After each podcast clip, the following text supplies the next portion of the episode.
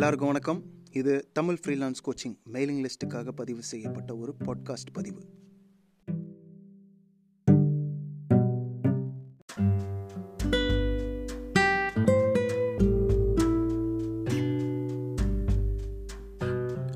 வணக்கம்.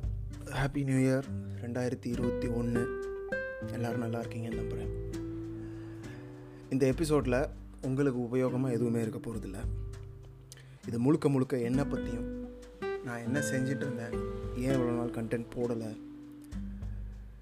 இனிமேல் என்ன செய்கிறதா பிளான் என்ன தடுக்கிற விஷயங்கள் என்ன?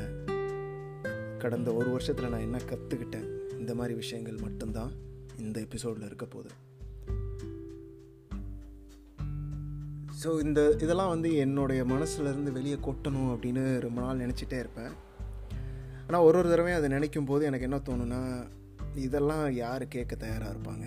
இதை பற்றி இதெல்லாம் எ- என்னை பற்றி என்னோடய பிரச்சனைகளை கேட்க யாருக்கு என்ன அக்கறை? எதுவும் கிடையாது அப்படின்னு எனக்கு எனக்குள்ளே ஒரு வாய்ஸ் வரும். இதெல்லாம் யார் கேட்க போகிறா அப்படின்னு தோணும். இருந்தாலும் இதை ஏன் இப்போ நான் போடுறேன் அப்படின்னா ஒன்று இது என்னோட பாட்காஸ்ட் அது ஒன்று ரெண்டாவது ஐ திங்க் உங்களில் ஒரு ரொம்ப சிறிய சதவீத மக்கள் வந்து ஒரு லெவலையும் தாண்டி என்னுடைய கண்டென்ட்டோட உங்களுக்கு ஒரு கனெக்ஷன் இருக்குது அப்படின்னு நான் நம்புகிறேன் ஸோ அவங்க மட்டும் இதை கேட்பாங்க கேட்டால் போதும் அப்படின்ற அந்த ஒரு சின்ன நோக்கம். இப்போ கடந்த ஒரு வருஷத்தில் நான் என்ன கற்றுக்கிட்டேன் அப்படின்னு பார்ப்போம். ஒரு வருஷத்தில் என்ன ஆச்சு அப்படின்னா ஒரு பாயிண்ட் வரைக்கும் என்னுடைய யூடியூப் சேனல் வந்து நான் கண்டென்ட் போட்டுக்கிட்டே இருந்தேன். இப்போ கண்டென்ட் போடும்போது ஆரம்பித்தது ஒரு நோக்கத்துக்காக. அதாவது இது வரைக்கும் வாழ்க்கையில் நான் இதெல்லாம் பண்ணதே கிடையாது. எனக்குன்னு யூடியூப் சேனலில் அஞ்சாயிரம் சப்ஸ்கிரைபர் இருந்தது கிடையாது. இப்போ நீங்கள் கேட்டுட்ருக்கிற மாதிரி ஒரு இமெயில் லிஸ்ட்டு அதாவது இந்த லெவலில் சின்ன லெவலில் இருந்திருக்கு. பட் இந்த சேனல் மூலமாக எனக்கு கிடைச்ச இமெயில்ஸ் நான் நான் பேசின மக்கள் சந்தித்தவர்கள் வந்து வாழ்க்கையில் இது வரைக்கும் எனக்கு கிடைக்காத ஒரு அனுபவம். அப்போ எப்படி இருந்துச்சு அப்படின்னா நான் ஆரம்பிக்கும் போது என் மனசில் வந்து நான் ஒரு எதிர்பார்ப்போடு ஆரம்பித்தேன். சில நம்பிக்கைகள் இருந்தது. வேலை செய்ய செய்ய என்னாச்சு அப்படின்னா அந்த நம்பிக்கைகள் வந்து மூட நம்பிக்கை அப்படின்னு எனக்கே வந்து தெரிய வந்தது. அதாவது நம்ம என்ன நம்பிட்டு இருந்தோமோ அது உண்மையே இல்லை அப்படின்றது. அதனாலவே வந்து இது ஒரு எனக்கு ஒரு ஸ்பிரிச்சுவலான ஜேர்னி அப்படின்னு வச்சுக்கலாம். முக்கியமாக வந்து மக்களுக்கு நான் என்ன சொல்ல விரும்புகிறேன் அப்படின்றது எனக்கு ஒரு நோக்கம் இருக்கும். நான் ஒரு எதிர்பார்ப்பு வச்சுருப்பேன். அதை வெளியே போடும்போது அதை மக்கள் எப்படி பார்க்குறாங்க அது அவங்கள போய் சேர்றது எப்படி அவங்க அதை எப்படி புரிஞ்சுக்கிறாங்க அப்படின்றதுக்கும் நான் மொதல் செஞ்சதுக்கும் கனெக்ஷனே இருக்காது. இதுதான் என்னோட மிகப்பெரிய வியப்பு. அப்போ இது மூலமாக வந்து இது ரொம்ப சின்ன லெவலாக இருந்தாலும் இது மூலமாக வந்து ஒரு இந்த நடிகர்கள் நடிகைகள் டைரக்டர்ஸ் கலைத்துறையில் இருக்கிறவங்க எல்லாரும் எந்த மாதிரி ஒரு வாழ்க்கையை வாழ்கிறாங்க அப்படின்றத ஒரு சின்ன அனுபவம் மூலமாக எனக்கு புரிய முடிஞ்சது. இதனால் வந்து நான் உடனே ஒரு ஒரு பயங்கர ஃபேமஸான ஆள் அப்படிலாம் கிடையாது. ஆனால் இந்த இந்த அனுபவம் வந்து எனக்கு அதை எடுத்து காட்டுச்சு. எனக்கு ஆசை தான். டெய்லி வந்து என்னுடைய ஆசை என்ன அப்படின்னு பார்த்தோன்னா எனக்கு வந்து ஒரு ஸ்கூல் மாதிரி நடத்தணும் ஆன்லைனில். ஒரு பக்கம் வந்து ஃப்ரீ மெட்டீரியல்ஸ் போட்டுகிட்டே இருக்கணும். அந்த ஃப்ரீ மெட்டீரியல்ஸ் மூலமாக யார் யாரெல்லாம் உபயோகம் கிடைக்குதோ அவங்களுக்கு அதாவது நான் நான் என்னோடய ஃப்ரீ வீடியோஸ் ஃப்ரீ ஆடியோஸ் எல்லாத்தையும் வச்சு ஏற்கனவே வந்து பணம் சம்பாதிக்க ஆரம்பித்தவர்களுக்கு அடுத்த கட்டத்துக்கு கொண்டு போகிறதுக்கான ஒரு சின்ன பெய்டு குரூப் நடத்தணும் அப்படின்றது என்னோடய ஆசை. டெய்லி காலைல எந்திரிக்கணும்.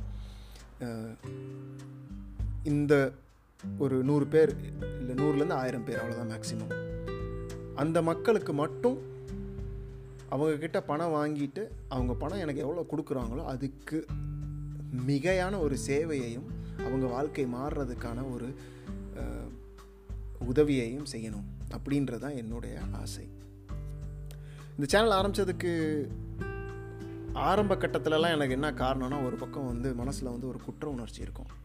அதாவது நானும் வந்து விருதுநகரில் பிறந்து நிறைய அதாவது வாழ்க்கையில் வந்து இப்போ இந்த சேனல் ஆரம்பித்ததுக்கப்புறம் என்னையை விட எத்தனை பேர் கஷ்டப்படுறீங்க அப்படின்லாம் புரியுது. பட் இருந்தாலும் ஒரு சராசரி மனிதன் அப்படின்னு தான் நான் என்னை பார்க்குறது. அப்படி இருந்தும் வாழ்க்கையில் இன்னைக்கு பல இடங்களுக்கு போகிறனால நான் மறுபடியும் வந்து ஊருக்கு வந்து மக்களோட பழகும்போது எனக்கு மட்டும் வாழ்க்கையே எப்படி மாறிச்சு. நான் இதுக்கு தகுதியானவனா? அது ஏன் வந்து இந்த வாழ்க்கை எனக்கு மட்டும் ஏன் கிடைக்கணும்? ஏன் எல்லாருக்கும் இருக்கக்கூடாது? அப்படின்றது ஒரு குற்ற உணர்ச்சியாகவே இருந்தது. இது ஒரு பக்கம். இன்னொன்று வந்து ஒரு கிளைண்ட் வந்து அதாவது இந்த தமிழ் ஃப்ரீலான்ஸ் கோச்சிங் ஆரம்பிக்கிற முன்னாடி ஒரு கிளைண்ட் வந்து ஒரு தடவை சொன்னார். வாழ்க்கையில் வந்து பணம் சம்பாதிக்கிறது வந்து அதுக்கு சரியான வழி மற்றவங்களுக்கு பணம் சம்பாதிக்க உதவி அதிலிருந்து ஒரு பகுதி எடுத்துக்கிறது மட்டும்தான் சரியான வழி அப்படின்னு சொன்னார்.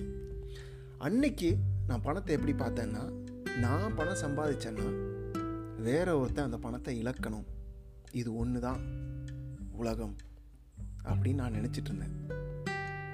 இதே இது வந்து இன்றைக்கி வந்து உலகத்தில் கோடிக்கணக்கான பேர் அதாவது அதிகம் படித்தவர்கள் தன்னை வந்து அறிவாளி அப்படின்னு நினச்சிக்கிறவங்க அந்த லிஸ்ட்டில் நானும் இருந்தேன். ஏன்னா எனக்கு எல்லாம் தெரியும் நான் அது பண்ணியிருக்கேன் இது பண்ணியிருக்கேன். அதெல்லாம் வந்து ஒரு அகந்தை இல்லையா? அந்த அகந்தை அதிகம் இருப்பவர்கள் நிறைய பேர் வந்து இன்னும் வந்து பணம்னா இதுதான் அப்படின்னு நினச்சிட்டு இருக்காங்க. அந்த புரிதல் வந்து இந்த கடந்த ஒரு வருஷத்தில் எனக்கு வந்து மாறிடுச்சு. அதற்கான ஒரு கண்டென்ட் போடணும் அப்படின்னு நான் ரொம்ப நாளாக நினச்சிட்டே இருந்தேன். ஏன்னா பணம்னா என்ன அப்படின்றதே நமக்கு வந்து புரிகிறதுக்கு எனக்கே வந்து முப்பத்தி ஒரு வருஷம் ஆச்சு. முப்பத்தி ரெண்டுன்னு நினைக்கிறேன். ஏன்னா ஒரு வருஷம் தான் இப்போ எனக்கு முப்பத்தி மூணு வயசு. பணம்னா என்னன்னு புரிகிறதுக்கே எனக்கு வந்து முப்பத்தி ரெண்டு வருஷம் ஆச்சு. அப்போது அப்போ அதுதான் பேஸ் மூல அடித்தளமே வந்து சரியாக இல்லை அப்படின்னா அதுக்கு மேலே நம்ம செய்கிறது எதுவுமே ஆட் ஆகாது. ஆனால் அந்த அடித்தளத்தை புரிஞ்சுக்கிறதுக்கு வெறும் புத்தகத்தை படித்தோ இல்லை நான் சொல்லியோ நடக்காது. அது வந்து அனுபவத்தால் மட்டுமே உணர வேண்டிய ஒரு விஷயம். ஏன்னா இன்றைக்கி வந்து நான் வந்து சொல்லலாம் ஒரு அஞ்சு வருஷத்துக்கு முன்னாடி என்கிட்ட இதை சொன்னவங்கள தான் நான் நம்பலை. ஏதோ சேல்ஸ் பண்ணுறதுக்காக இதை பேசுகிறான் அபண்டன்ஸ் அப்படின்னு ஒரு வார்த்தை சொல்லுவாங்க. அபண்டன்ஸ்னால் என்ன அப்படின்னா நீ வந்து ஒரு விஷயத்தை வாங்குறனால ஒரு இடத்துல வந்து பணப்பரிமாற்றம் நடக்குது அப்படின்னா ரெண்டு பேருமே அதனால வந்து கெயின் பண்ணுறாங்க ரெண்டு பேருக்குமே அதனால் உபயோகம் அப்படின்னு சொல்லுவாங்க. அது மாதிரி பணம் வந்து அளவில்லாதது அதாவது உலகத்தில் வந்து ஒரு அளவான பணம் மட்டுமே இல்லை. பணம் வந்து அளவில்லாத ஒரு விஷயம் அப்படின்லாம் சொல்லுவாங்க. என்னடா லூஸ் மாதிரி பேசுகிற பணம் எப்படி அளவில்லாதது உலகத்தில் இருக்கிற எல்லா பணத்தையும் ஒரு இடத்துல சேர்த்து போட்டால் அது அளவானது தானே? இப்படிலாம் எனக்கு வந்து லாஜிக்கலான தாட் ப்ராசஸ்லாம் வரும். இது உங்களுக்கும் கூட வரலாம். இதை பற்றி யாருக்காவது பேசணும் அப்படின்னு நினச்சிங்கன்னா எனக்கு ரிப்ளை அனுப்புங்க. ஆனால் இதெல்லாம் இது உண்மை கிடையாது. ஏன்னா பணம்னா என்ன? அப்படின்னு யோசிச்சு பாருங்களேன். அதை பற்றி பேச ஆரம்பிச்சேன்னா பேசிக்கிட்டே போகலாம் அதனால் இந்த இந்த எபிசோடில் அதை பற்றி பேச போகிறதில்ல ஆனால் எனக்கு பணம்னா என்ன அப்படின்ற புரிதல் வந்து கடந்த ஒரு வருஷத்தில் பயங்கரமாக மாறிடுச்சு. நான் ஆரம்பித்த போது என்ன புரிதலில் ஆரம்பித்தேனோ அது வந்து இப்போ மாறிடுச்சு. இருந்தாலும் என்ன ஒரு பக்கம் பயம்னா இவ்வளோ நாள் வந்து எல்லாமே ஃப்ரீ மெட்டீரியல் பண்ணியாச்சு. இப்போ ஏன் பணத்துக்காக பண்ணுறீங்க அப்படின்னு உங்களுக்கு சில பேருக்கு தோணலாம். இல்லை இது என்னுடைய ஒரு உள் உள்ளே இருக்கிற வாய்ஸாகவே இருக்கலாம். எனக்குள்ளே இருக்கிற ஒரு பயம் அப்படின்னு தான் நான் சொல்லுவேன் ஏன்னா யார்கிட்டையும் இது வரைக்கும் பேசலை. சில பேர் சில பேர்னா ஒன்று ரெண்டு இமெயில் எனக்கு வந்து இது வரைக்கும் டைரெக்டாகவே வந்திருக்கு. உங்ககிட்ட வந்து பணம் கட்டி கோச்சிங் ஏதாவது இருக்கா? நான் வந்து சீரியஸாக இறங்கணும் அப்படின்லாம் கேட்டிருக்காங்க. நான் அவங்களுக்குலாம் என்ன சொல்லுவேன்னா இது வரைக்கும் என்கிட்ட இல்லை. நீங்கள் வந்து ஜஸ்ட் வந்து என்னோடய ஃப்ரீ மெட்டீரியலே நிறைய இருக்குது அது மூலமாகவே சக்ஸஸ் பண்ணவங்க நிறைய பேர் இருக்காங்க. அது அது மூலமாக நீங்கள் பார்த்துக்கங்க அப்படின்னு நான் சொல்லியிருக்கேன். ஆனால் எனக்கு ஆசை தான். அதாவது இந்த சேனல் மூலமாக ஒரு சில பேர்கிட்ட மட்டும் பணம் வாங்கிட்டு அவங்களுக்கு அடுத்த லெவலுக்கு கொண்டு போகிறதுக்கு உதவி செய்யணும் அப்படின்னு. அப்போது அதுக்கு நிறைய தடுக்கும். ஏன்னா பணம் அப்படின்னு கேட்க ஆரம்பித்தோன்னே பல பேருக்கு வந்து ஒரு நம்பிக்கை இருக்காது. அதாவது எப்போ வந்து நான் உனக்கு பணம் சம்பாதிக்க சொல்லித்தரேன் ஆனால் அதுக்கு நான் உன்கிட்டே பணம் வாங்க போகிறேன் அப்படின்னு சொல்ல ஆரம்பிக்கிறோமோ அங்கே வந்து ஒரு மாதிரி ஒரு ஒரு நம்பிக்கை இல்லாத ஒரு தன்மை வருது. இதுக்கும் காரணம் என்ன அப்படின்னா பணம்னா என்ன அப்படின்றது நமக்கு புரியாதது தான். அதாவது எப்போ என்னைக்கு வரைக்கும் வந்து நம்ம பணம் சம்பாதிக்கிறோம்னா இன்னொருத்தங்கிட்ட இருந்து திருடுறோம் இல்லை இன்னொருத்தன் இழக்கிறான் நான் மிகைப்படுறேன் ஒருத்தன் தான் மிகைப்படுறான் அப்படின்ற அந்த ஒரு ஐடியா நம்ம மைண்டில் இருக்கோ அது வரைக்கும் வந்து பணம் சம்பாதிக்கிறதுக்கும் குற்ற உணர்வுக்கும் கனெக்ஷன் இருந்துக்கிட்டே இருக்கும். இல்லாட்டி அது வரைக்கும் என்ன இருக்கும்னா எல்லோரும் வந்து சோஷியலிஸ்ட்டு இல்லை கம்யூனிஸ்ட்டு ஒருத்தன் ஒருத்தங்கிட்ட ரொம்ப அதிகம் இருக்கக்கூடாது இன்னொருத்தங்கிட்ட கம்மி இருக்கக்கூடாது. எல்லோரும் வந்து ஒரே அளவில் இருந்தால் அது நியாயம். இப்படின்லாம் வந்து நிறைய பேர் வந்து பேசுவாங்க. அவங்க அதே மாதிரி நானும் இருந்திருக்கேன். அது மாறிட்டேன்னு சொல்லலாம் இப்போது இதுக்கு நான் இன்னொரு எக்ஸாம்பிள் என்ன சொல்லுவேன் அப்படின்னா இப்போது உங்கள் வீட்டில் வந்து தோட்டம் இருக்குது எங்கள் வீட்டில் தோட்டம் இருக்குது நீ பத்து மரம் வளர்க்குறேன் நான் நூறு மரம் மரம் வளர்க்குறேன் அப்படின்னா நீங்கள் வந்து நான் வந்து உங்ககிட்டருந்து திருடுறேன் அப்படின்னு சொல்லுவீங்களா? மாட்டோம். ஏன்னா நமக்கு தெரியும் மரம் வளர்க்குறது இப்போ நான் மரம் வளர்க்குறேன் அப்படின்னா உங்ககிட்டருந்து நான் வளத்தை வந்து நான் திருடலை அப்படின்றது நமக்கு புரியுது. ஆனால் பணத்தை மட்டும் நம்ம வேறு மாதிரி பார்க்குறோம். ஏன் அப்படின்னா பணம் எங்கேருந்து வருது? எவனோ அச்சடிக்கிறான். இன்னொருத்தங்கிட்ட இருந்து தான் வருது அப்படின்ற அந்த ஒரு ஃபண்டமெண்டல் ஐடியாவே இருக்குது இதை நான் ஏற்கனவே ஒரு முறை பேசியிருக்கேன். மரம் மரம் என்ன பரத்து பணம் என்ன மரத்துலேயே காய்க்குது அப்படின்னு நம்ம ஊரில் ஒரு பரவலாக சொல்கிற ஒரு விஷயம் டைலாக் இருக்குது அதுக்கு நான் எதிர்கேள்வியாக கேட்டிருப்பேன். இன்றைக்கி வந்து பூண்டு விலை வந்து கிலோ இரநூத்தம்பது ரூபா. அப்போ நீ சொல்லு. பணம் வந்து மரத்துலையா காய்க்குது அப்படின்னு. இது ஒரு வேடிக்கையான விஷயமா இருந்தாலும் நான் அதை ஏன் சொல்லியிருப்பேன் அப்படின்னா அது மூலமாக கொஞ்சம் யோசிக்க வைக்கலாமோ அப்படின்ற அந்த ஒரு நோக்கத்தில் தான் சொல்லியிருப்பேன். எனிவே இப்படி வள வளன்னு பேசாமல் இன்னும் வந்து நான் இதை தாண்டலைன்னு நினைக்கிறேன். எனக்கு ஆனால் ஆசை தான் இதை செய்யணும் அப்படின்றது. முக்கியமாக வந்து ரெண்டாயிரத்தி இருபத்தி ஒன்றில் உங்களில் இது வரைக்கும் யாராவது இதை பன்னெண்டு நிமிஷம் கேட்டு எனக்கு இது வரைக்கும் சக்ஸஸ் வந்திருக்கு அப்படின்னு இருக்கீங்கன்னா மறக்காமல் எனக்கு வந்து இமெயில் அனுப்புங்க. உங்களுக்கு அடுத்த கட்டத்துக்கு போகணும் அப்படின்னா. இது வந்து பெய்டு கோச்சிங்காக தான் இருக்கும். எவ்வளவு அப்படின்லாம் நான் ஒன்றும் டிசைட் பண்ணல.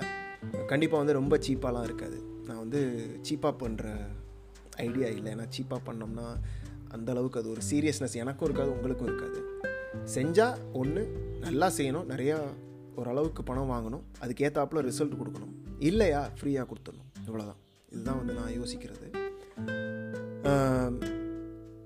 அடுத்த விஷயம் என்ன அப்படின்னா சில பேருக்கு வந்து தோணலாம். சரி இது என்ன பெய்டு கோச்சிங் இப்போ பணம் இல்லாதவன்லாம் என்ன பண்ணுவான்? பணம் இல்லாதவனுக்கு இது சரியா தப்பா? அப்படின்னு இது நியாயம் கிடையாதா?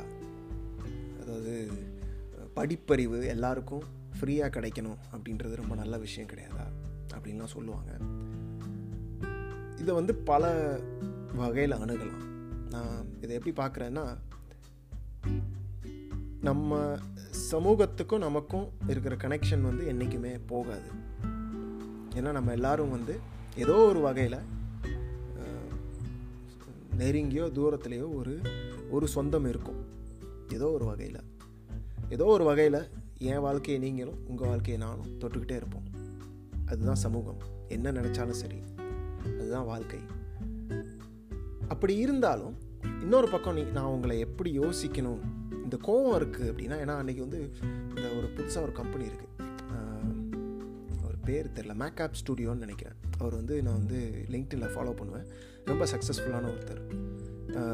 தமிழ்காரர் தான் அவர் வந்து அடிக்கடி போட்டுகிட்டே இருப்பார். அவங்க வந்து ரீசெண்டாக வந்து ப்ரோக்ராமிங் டுட்டோரியல்லாம் வந்து ஃப்ரீயாக போடுறேன் அப்படின்னு போட்டிருந்தாங்க. அதுக்கு வந்து ஒருத்தன் கமெண்ட் பண்ணியிருந்தான். ரொம்ப நன்றி சார் அப்படி இப்படின்னு போட்டு ஆனால் கமெண்ட்டில் வந்து நன்றி ஒரு பக்கம் இருந்தாலும் அவருக்கு இருந்ததெல்லாம் கோவம் தான். இந்த கம்பெனியெல்லாம் பாருங்கள் அதாவது இப்போ இந்தியாவில் வந்து நிறையா கம்பெனியில் வந்து பணம் வாங்கிட்டு எஜுகேஷன் கொடுக்குறாங்க. அதாவது மெட்டீரியல் கொடுக்குறாங்க. இந்த கம்பெனியெல்லாம் பாருங்கள் இருபதாயிரரூபா கேட்குறான் பதினஞ்சாயிரரூபா கேட்குறான் எனக்கு சம்பளமே முப்பதாயிரரூபா தான். என்னை மாதிரி ஆளுங்கள்லாம் என்ன பண்ணுவானுங்க? அப்படி இப்படின்னு பயங்கர கோவம். இப்போ இப்படிப்பட்டவங்களுக்கு நான் எங்கே ஆரம்பிக்கிறது எங்கே முடிக்கிறது அப்படின்னே தெரியல. ஒரு பக்கம் நான் என்ன சொல்லுவேன்னா நீங்கள் அந்த இடத்துல இருக்கீங்க அப்படின்னா நீங்கள் எப்படி புரிஞ்சிக்கணும் அப்படின்னா மொத இப்போ அந்த அந்த ஒரு பர்டிகுலர் கேஸை எடுத்துக்கோங்க. முப்பதாயிரரூவா சம்பாதிக்கிறாராம். ஆனால் அவர் சொல்கிறதெல்லாம் பார்த்தீங்கன்னா எனக்கு அந்த இஎம்ஐ இருக்குது நான் இந்த லோன் வச்சுருக்கேன். பொண்டாட்டிக்கு இது கொடுக்கணும் அது கொடுக்கணும். செலவு பார்த்தீங்கன்னா அவருக்கு வந்து அவ்வளோ செலவு இருக்குது கையில் வந்து சேவிங்ஸே கிடையாது. ஸோ மொதல் வந்து உங்கள் பிரச்சனை வந்து உங்கள் கிட்ட தான் இருக்குது நீங்கள் எப்படி வந்து செலவழிக்கிறீங்க? நீங்கள் எப்படி சம்பாதிக்கிறீங்க? ஏன்னா அவர் வாழ்க்கையை வந்து பார்த்தோம் அப்படின்னா இஎம்ஐ கட்டுறது சாதாரணம். அதாவது தன்னுடைய வாழ்க்கையை வந்து ஒரு ஒரு ஆட்டு மந்த மாதிரி மற்றவன் என்ன செய்கிறான் அதை நோக்கியே பண்ணிக்கிட்டே போகணும். நிச்சயமாக சொல்லலாம். அவருக்கு முப்பதாயிரரூவா சம்பாதிக்கிறாருன்னா ஐம்பதாயிரரூவா சம்பாதிக்கிறவன் என்ன எப்படி செலவு பண்ணுறானோ அதே மாதிரி தான் செலவு பண்ணுறாரு அவர். இல்லை உனைய சுற்றி முப்பதாயிரம் சம்பாதிக்கிறவங்களாம் எப்படி எப்படி செலவு பண்ணுறானோ அதே மாதிரி செலவு பண்ணுவார். ஆனால் பார்த்தீங்கன்னா அவரை சுற்றி இருக்கிறவங்களும் இப்படி தான் கம்ப்ளைண்ட் பண்ணிகிட்டே வாழ்க்கையை ஓட்டிகிட்டே இருப்பாங்க. இப்போது இப்படியே வாழ்க்கையை வாழ்ந்துக்கிட்டே இருந்தால் அதை விட்டு எப்படி வெளியே வர்றது? அப்படி மாறுறதுக்கு இந்த மாதிரி ஆட்கள் கிட்ட நான் அட்வைஸ் சொன்னாலும் அவங்க அதை மாற்றுறதே கிடையாது. அவங்களுக்கு தேவையானது நான் பார்த்த வரைக்கும் கம்ப்ளைண்ட் பண்ணிகிட்டே இருப்பாங்க. மாற்றுறதுக்கான மனதைரியமும் கிடையாது. அதற்கான பொறுப்பையும் அவங்க எடுக்க மாட்டாங்க. அவங்களுக்குள்ள பயம் இருக்கும். ஆனால் அந்த பயத்துக்கு காரணம் அப்படின்னு பார்த்தோம்னா சுற்றி இருக்கிறது எல்லாத்தையும் சொல்லுவாங்க. அந்த கம்பெனிக்காரன் இவன் காசு வாங்குறான். முப்பதாயிரரூவா சம்பாதிப்பாங்க. ஒரு வண்டி பயங்கர எக்ஸ்பென்சிவான வண்டி வந்து இஎம்ஐ போட்டு வாங்கியிருப்பாங்க. அப்புறம் ஃபோன் இஎம்ஐயில் இருக்கும். எல்லாத்தையும் கடன் போட்டு வாங்கிட்டு மாதம் சம்பளம் பிறந்தோடனே எல்லாத்தையும் இப்படி கடன்காரனுக்கே கொடுத்துட்டா கொடுத்துட்டு மற்றவன் கோர்ஸ் வாங்கும்போது இவங்களுக்கு கோவம் வரும். இப்போ நான் என்ன சொல்லுவேன்னா உங்ககிட்ட காசு இல்லை அப்படின்னா முத ஒரு ஒரு விஷயம் உங்களால் வாங்க முடியல அப்படின்னா உடனே கோவப்படுறதை விட்டுட்டு நான் என்ன சொல்லுவேன்னா உங்கள் உங்களை அறியாமல் நீங்கள் செய்கிற தப்புக்கள் நிறையா இருக்குது உங்கள் அது அது எல்லாமே வந்து உங்கள் கண்ட்ரோலில் தான் இருக்குது இப்போ ஒரு விஷயம் வந்து என்கிட்ட காசு இல்லை. நான் வந்து வாங்க போகிறேன் எனக்கு வாங்குறது காசு இல்லை அப்படின்றது உங்கள் கையில் இல்லை. ஏன்னா உங்கள் கையில் காசு இல்லை. அதே மாதிரி இன்னொன்று விஷயம் என்ன அப்படின்னா இன்னொருத்தங்கிட்ட ஒரு விஷயம் இருக்குது அப்படின்றதுனால என்கிட்ட இருக்கணும் அப்படின்னு நினைக்கிற மாதிரி ஒரு முட்டாள்தனம் எதுவுமே கிடையாது. இது வந்து ஒரு என்ன சொல்கிறது குரங்கு புத்தி அப்படின்னு சொல்லுவேன். ஏன்னா யூடியூப்பில் ஒரு வீடியோ இருக்கும். ரெண்டு குரங்கு வச்சுருப்பாங்க. ரெண்டு குரங்குக்கும் ஒரு சாப்பாடு கொடுப்பாங்க. ரெண்டும் சாப்பிடும். பக்கத்து குரங்குக்கு கொஞ்சம் டேஸ்ட்டான ஒரு விஷயத்த கொடுப்பாங்க. அதை இந்த குரங்கு பார்க்கும். பார்த்துட்டு அடுத்து அதே சாப்பாடை கொடுக்கும்போது இந்த குரங்கு கோவம் வரும். தூக்கி போட்டுரும். இது பார்க்க வேடிக்கையாக இருந்தாலும் நமக்குள்ளே நம்ம எல்லாருக்குள்ளேயும் ஒரு குரங்கு இருக்குது அந்த குரங்கை விட்டு வச்சு வாழ்க்கையை வாழ்ந்துக்கிட்டே இருந்தோம் அப்படின்னா அதே மாதிரி தான் கோவப்பட்டுக்கிட்டே இருக்க வேண்டியதுதான். ஏன்னா இப்போ நான் வந்து என்கிட்ட பணம் இருக்குது இப்போ ஒரு உதாரணத்துக்கு நான் மறுபடியும் பணத்தையும் மரத்தையும் கம்பேர் பண்ண போகிறேன் ஏன்னா அதில் ஒரு டீப்பான விஷயம் இருக்குது இப்போ எங்கள் வீட்டில் வந்து பத்து மரம் இருக்குது உங்கள் வீட்டில் ஒரே ஒரு மரம் தான் இருக்குது அப்படின்னா உடனே வந்து அது எப்படி உங்ககிட்ட மட்டும் பத்து மரம் இருக்கலாம்? அப்படின்னு நீங்கள் வந்து கோவப்படலாம். சரிங்களா? இது நியாயமா? நீங்கள் கோவப்படுவீங்களா முத? என்ன சொல்லுவான்? அவன் இப்போ அவங்ககிட்ட பத்து மரம் இருக்குன்னா அவன் வளர்த்துருக்கான். இருக்குது இதுக்கு வந்து இன்னொன்று என்ன சொல்லுவாங்கன்னா சில பேர் வந்து பணத்து பிற பிறப்பிலே பணம் பணம் இருக்கு இல்லையா? அதாவது இப்போது நமக்குள்ளே பார்த்தோம் அப்படின்னா நான் நினச்சிட்ருப்பேன் ஐயோ இப்போ எங்கள் அம்மா அப்பா ஏழை அதனால் நான் ஏழையாக பிறந்துட்டேன். அதனால் என் வாழ்க்கை இப்படி இருக்குது அப்படின்னு நான் நினச்சிட்டு இருப்பேன். ஏன்னா நான் வந்து கம்பேர் பண்ணதெல்லாம் பார்த்தீங்கன்னா என்னைய விட பயங்கர பத்து இருபது நூறு மடங்கு பணக்காரனோட கம்பேர் பண்ணிகிட்டே இருப்பேன். இந்த சேனல் ஆரம்பித்ததுக்கப்புறம் பா நான் பேசுகிற மக்கள்லாம் பார்க்கும்போது இன்னும் வந்து பத்தாயிரரூவா சம்பளத்துலேயும் பதினஞ்சாயிரரூவா சம்பளத்துலையும் எத்தனை பேர் இருக்காங்க? கஷ்டப்பட்டுட்டு இருக்காங்க. அதாவது கஷ்டப்படுறாங்க அப்படின்னு நான் சொல்லக்கூடாது. ஏன்னா பணம் கம்மியாக இருக்கிறவங்க எல்லாரும் கஷ்டப்படுறது கிடையாது. கம்பேர் பண்ணிக்கிட்டே இருக்கிறவங்க தான் கஷ்டப்படுறாங்க. ஒரு ஒரு பக்கம் பார்த்தோம் அப்படின்னா. பட் இருந்தாலும் இன்னும் அந்த லெவல்லையும் இருக்காங்க. அப்படின்றது வந்து ஒரு புரிதல் எனக்கு வந்திருக்கு. பட் நீங்கள் ஒரு விஷயம் சொல்லுங்கள் நம்ம மக்களில் எப்போயாவது நான் சேர்த்து வச்ச சொத்தெல்லாம் என் பிள்ளைக்கு இல்லாமல் நான் உலகத்தில் எல்லாத்துக்கும் நான் வந்து பிரித்து கொடுக்க போகிறேன் அப்படின்னு நம்ம என்றைக்காவது யோசிப்போமா? அப்போது எப்படி வந்து நமக்குள்ளே அந்த விஷயம் இருக்கும்போது நம்ம சமுதாயத்தில் சில பேர் பணக்காரனாக பிறக்கிறதும் ஏழையாக பிறக்கிறதும் தவறு எப்படின்னு நம்ம சொல்ல முடியும். யோசிச்சு பாருங்கள்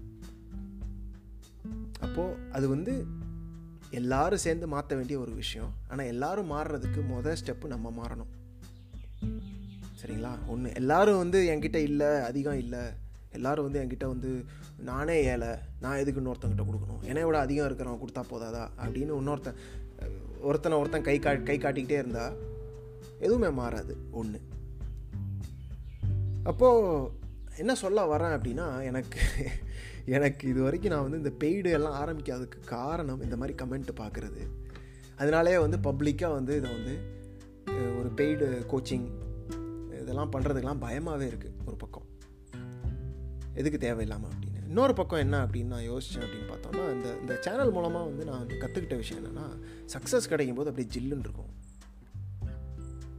ஆனால் அந்த சக்ஸஸ் வந்து ஒரே நாளில் தூக்கிக்கான சக்தி அதாவது ஒரே நாளில் இழப்பதற்கான விஷயம்லாம் நடந்திருக்கு.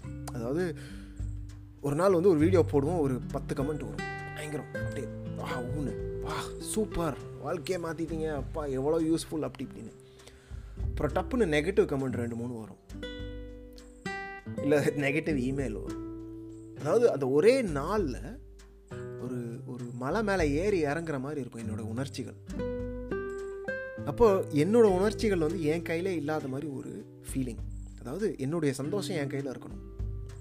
அப்படி இல்லாமல் இப்படி ஒரு விஷயத்தை செஞ்சு என் வாழ்க்கையை ஒரு சந்தோஷம் இல்லாத வாழ்க்கை வாழணுமா அப்படின்ற ஒரு கேள்வி ரொம்ப நாள் இருந்தது. இதனாலே வந்து யூடியூப்பில் வீடியோ போடுறதுக்கு வந்து ரொம்ப பயம் இருந்தது. ஏன்னா விமர்சனம் இஷ்டத்துக்கு பேசுறது நேரில் பேசுறதுக்கு தைரியம் இல்லாதவன்லாம் இன்டர்நெட்டில் இஷ்டத்துக்கு பேசுறது.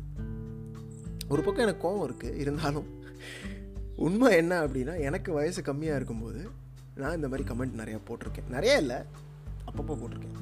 ரொம்ப கம்மின்னே சொல்லலாம். என்னால் நான் ஞாபகம் வச்சுக்க முடிகிறது சில விஷயங்கள் தான் இருக்குது அப்போ வந்து அது ஒரு பெரிய விஷயமா தெரியல.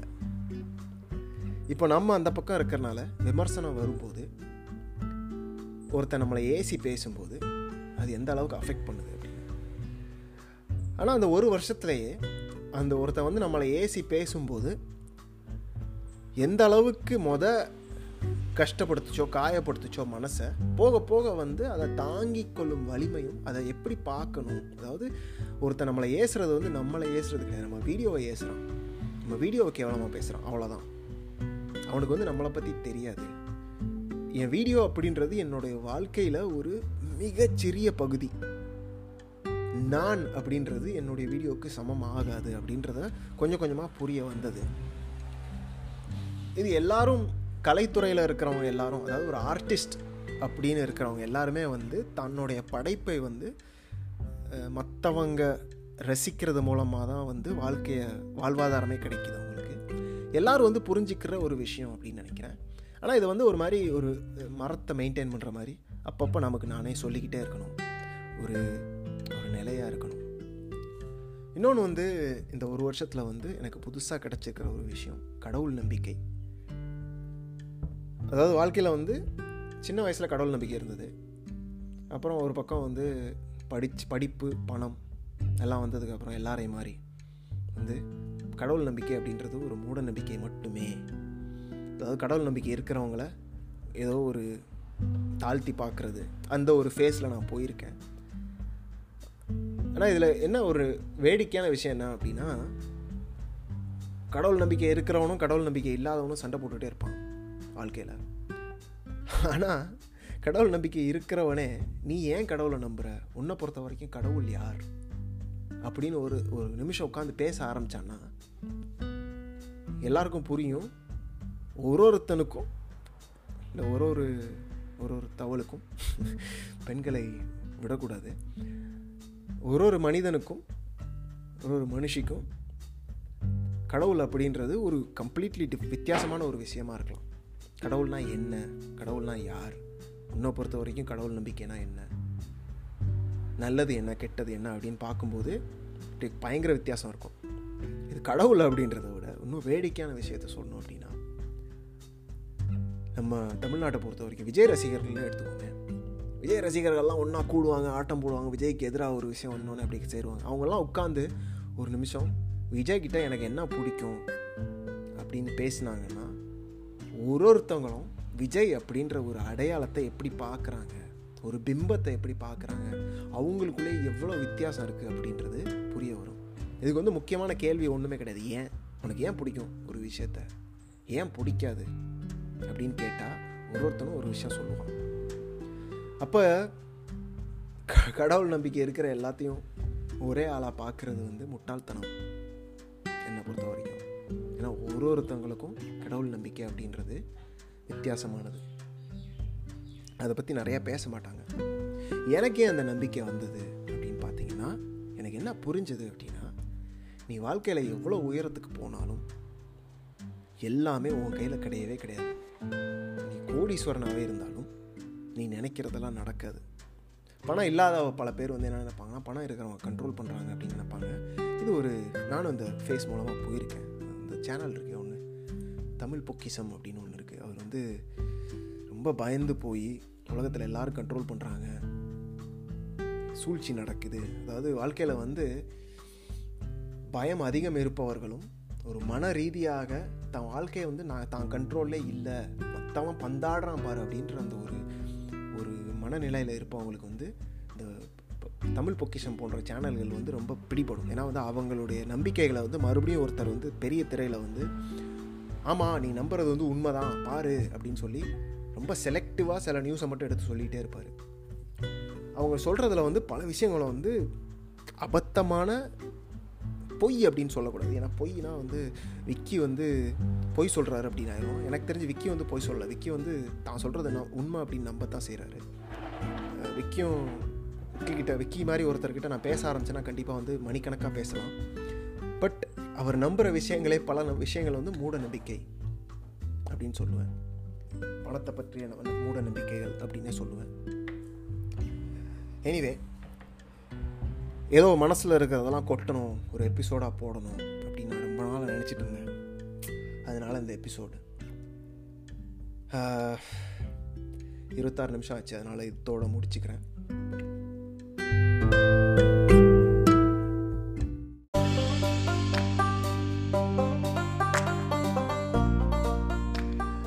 இன்றைய பாட்காஸ்ட் பதிவு உங்களுக்கு பயனுள்ளதாக இருந்திருக்கும் நம்புகிறேன் உங்களுடைய கருத்துக்களையும் கேள்விகளையும் இமெயில் லிஸ்ட்டில் பதிலாகவோ இல்லை ஆங்கர் ஆப்பில் வாய்ஸ் மெசேஜாகவோ எனக்கு அனுப்பலாம்.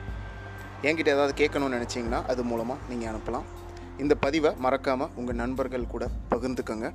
இன்னும் நீங்கள் மெயிலிங் லிஸ்ட்டில் சேரலை அப்படின்னா மறக்காமல் தமிழ் ஃப்ரீலான்ஸ் கோச்சிங் மெயிலிங் லிஸ்ட்டில் இந்த எபிசோடோடு இருக்கிற லிங்க்கில் பார்த்து நீங்கள் ஜாயின் பண்ணிக்கோங்க. நன்றி. Música